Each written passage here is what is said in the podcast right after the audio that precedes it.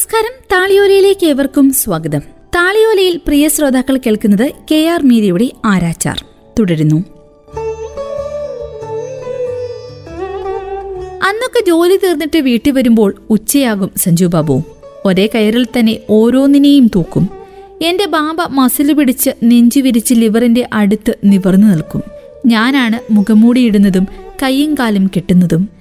സൂര്യസേനെ തൂക്കിക്കൊല്ലുമ്പോൾ എന്നോട് പുറത്തു പോകാൻ അന്നത്തെ റിച്ചാർഡ് സൈപ്പ് പറഞ്ഞു. അങ്ങേരുടെ മുഴുവൻ പേര് ഞാൻ മറന്നുപോയി. പക്ഷെ മുഖം എനിക്ക് നല്ല ഓർമ്മയുണ്ട്. പുരികത്തിന്റെ താഴെ രണ്ട് വലിയ കുഴിയായിരുന്നു. അതിനകത്ത് രണ്ട് കൃഷ്ണമണികളുണ്ടെന്ന് നമ്മൾ എത്തി നോക്കിയാലേ കാണും. അങ്ങേരുടെ ശിവായി അച്ഛനോട് പറഞ്ഞു പുറത്തിറങ്ങി ആര് ചോദിച്ചാലും ഇനി തൂക്കാൻ പോകുന്നവൻ ഏതവസ്ഥയിലായിരുന്നുവെന്ന് പറയാൻ പാടില്ല. അയാൾ ചിരിച്ചുകൊണ്ടോ കരഞ്ഞുകൊണ്ടോ തൂക്കുമരത്തിലേക്ക് നടന്നു എന്നു മാത്രമേ പറയാവൂ. അച്ഛൻ ഉറക്ക വിസ്തരിക്കുന്ന ശബ്ദം ഘട്വരെ മുഴങ്ങുന്നുണ്ടായിരുന്നു. പതിവിലധികം വിജനമായ നിരത്തിലൂടെ ഒരു ശവവണ്ടി മാത്രം ഒട്ടും തിരക്കില്ലാതെ കടന്നു പോകുന്നത് നോക്കി ഞാൻ വെറുതെ നിന്നു. അതിനുള്ളിൽ കിടന്നിരുന്നത് ഒരു പടുവൃദ്ധനായിരുന്നു. അദ്ദേഹത്തിന്റെ മക്കളും കൊച്ചുമക്കളും ഉദാസീനമായ ഭാവത്തോടെ വണ്ടിയുടെ വശങ്ങളിൽ അള്ളിപ്പിടിച്ചു നിന്നു. നമ്മൾ വിചാരിക്കുന്നത് പോലെ തന്നെ കാര്യങ്ങൾ മുന്നോട്ട് പോയാൽ എല്ലാം ശുഭമായി പര്യവസാനിക്കും. സഞ്ജീവ് കുമാർ മിത്ര വീണ്ടും പറഞ്ഞു ആ നേരത്ത് അച്ഛന്റെ മുറിയിൽ നിന്ന് മദ്യത്തിന്റെ നേർത്ത ഗന്ധമുയർന്നു കഴിഞ്ഞ കുറേ ദിവസങ്ങൾ എല്ലാം സ്മൂത്തായി പോയി. മുഖ്യമന്ത്രിയുടെ ഭാര്യ വളരെ ശക്തമായ നിലപാടാണ് എടുത്തിരിക്കുന്നത്. ഹാ അവർ നല്ല കാര്യപ്രാപ്തിയുള്ള സ്ത്രീയാണ്. ഞാൻ കേട്ടിട്ടുണ്ട്. വർഷങ്ങളായി മാസം തോറും വീട്ടിൽ ചെന്ന് മുഖ്യമന്ത്രിയുടെ മുടി വെട്ടിക്കൊടുത്തിരുന്ന ബാർബർ പത്ത് രൂപ കൂടുതൽ ആവശ്യപ്പെട്ട കഥ മനോദ പറഞ്ഞത് എനിക്ക് ഓർമ്മ വന്നു.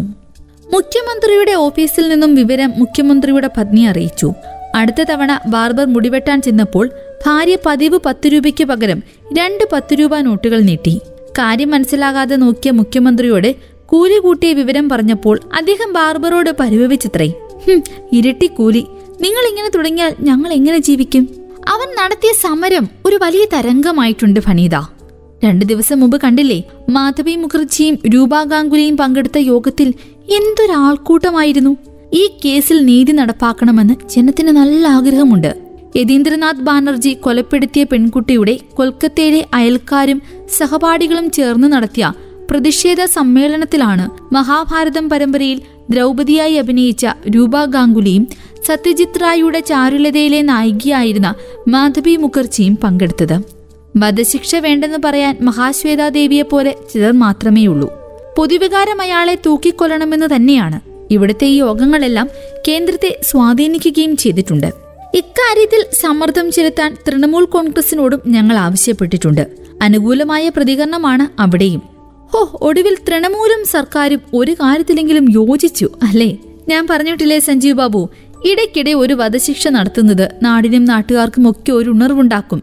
ഈ നാട്ടിലൊരു ഗവൺമെന്റ് ഉണ്ടെന്ന് അങ്ങനെയൊക്കെയല്ലേ സാധാരണക്കാർ മനസ്സിലാക്കുന്നത്? ഞാൻ പറയുന്നത് ഈ സമയത്ത് ചേതന രംഗത്തിറങ്ങിയാൽ സംഗതി കൂടുതൽ കളർഫുൾ ആയേനെ. കേരണം കെട്ടവൾ അവൾക്ക് അഹങ്കാരത്തിന്റെ കുത്തലാണ്. ഞാൻ പറയുന്നത് അനുസരിച്ചില്ലെങ്കിൽ ഞാൻ അവളെ അടിച്ച് പുറത്താക്കും. പിന്നെ അവൾക്ക് ഇങ്ങനൊരു വീടുമില്ല കുടുംബവുമില്ല. അച്ഛൻ ക്ഷോഭിച്ചു.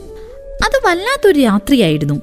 അന്ന് രാത്രിയിലെ ന്യൂസ് ബുള്ളറ്റിൽ മരിച്ചുപോയ പെൺകുട്ടിയുടെ ദുഃഖിതരായ മാതാപിതാക്കളെക്കുറിച്ചുള്ള കരൾ അലിയിക്കുന്ന വിവരണം സി എൻ സി ചാനൽ സംപ്രേഷണം ചെയ്തു. കൊലയാളിക്ക് ശിക്ഷ കിട്ടുന്നതിൽ താങ്കൾക്ക് താല്പര്യമില്ലേ പെൺകുട്ടിയുടെ സഹോദരനോട് റിപ്പോർട്ടർ ചോദിച്ചു. തളർന്ന മുഖത്തോടെ സഹോദരൻ എന്തോ പറയാൻ ശ്രമിച്ചു. എങ്കിൽ പിന്നെ എന്തുകൊണ്ടാണ് നിങ്ങൾ രാഷ്ട്രപതിക്ക് കത്തയക്കാത്തത്? നടന്നു നടന്നു ഞങ്ങൾക്കിനി ഒരിക്കലും അവളെ തിരിച്ചു കിട്ടുകയില്ല. പിന്നെ ആരെ ശിക്ഷിച്ചാലെന്ത്? ഇല്ലെങ്കിൽ എന്ത്? മുപ്പത്തഞ്ചു വയസ്സ് മതിക്കുന്ന അയാൾ വേദനയോടെ ചോദിച്ചു. പുറത്ത് ശവവണ്ടികൾ കടന്നു പോകുന്നതിന്റെ ശബ്ദം ഇടയ്ക്കിടെ ഉയരുന്നുണ്ടായിരുന്നു. ബംഗ്ലാ കുടിച്ച് വഴക്കൂടുന്ന രണ്ട് വണ്ടിക്കാരുടെ ശബ്ദം കേട്ട് ധാക്കുമ പുറത്തുപോയി നോക്കി രണ്ടുപേരെയും ശകാരിച്ച് തിരിച്ചു വന്നു കിടന്നു. പെട്ടെന്ന് വീടിനുള്ളിൽ ഒരു വല്ലാത്ത മൂകതയും വിജനതയും നിറഞ്ഞു.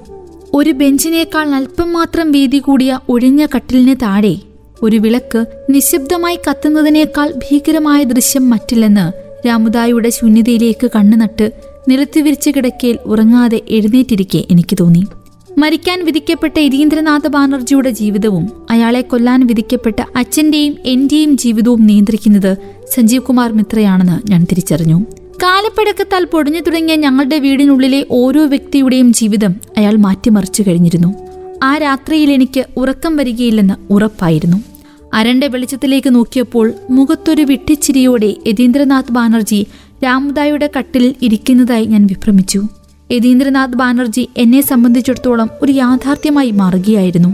അയാളുടെ കഴുത്തിലിടാൻ അച്ഛൻ ഒരുക്കി വെച്ച കുടുക്ക് മുട്ടയിടാനിരിക്കുന്ന സർപ്പത്തെ പോലെ ജയിലിലെ ഇരുണ്ട മുറിയിലെ വലിയ ഇരുമ്പ് പെട്ടികളിലൊന്നിൽ അത് മടക്കി വെച്ചിരിക്കുന്നത് ഞാൻ വീണ്ടും കൺമുന്നിൽ കണ്ടു.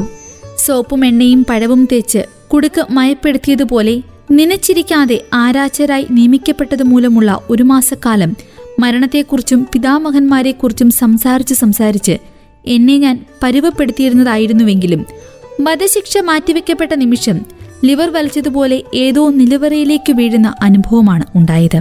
അതൊരു വല്ലാത്ത പതനമായിരുന്നു. താളിയോല ഇന്നിവിടെ പൂർണമാകുന്നു. തുടരും അടുത്ത അധ്യായത്തിൽ.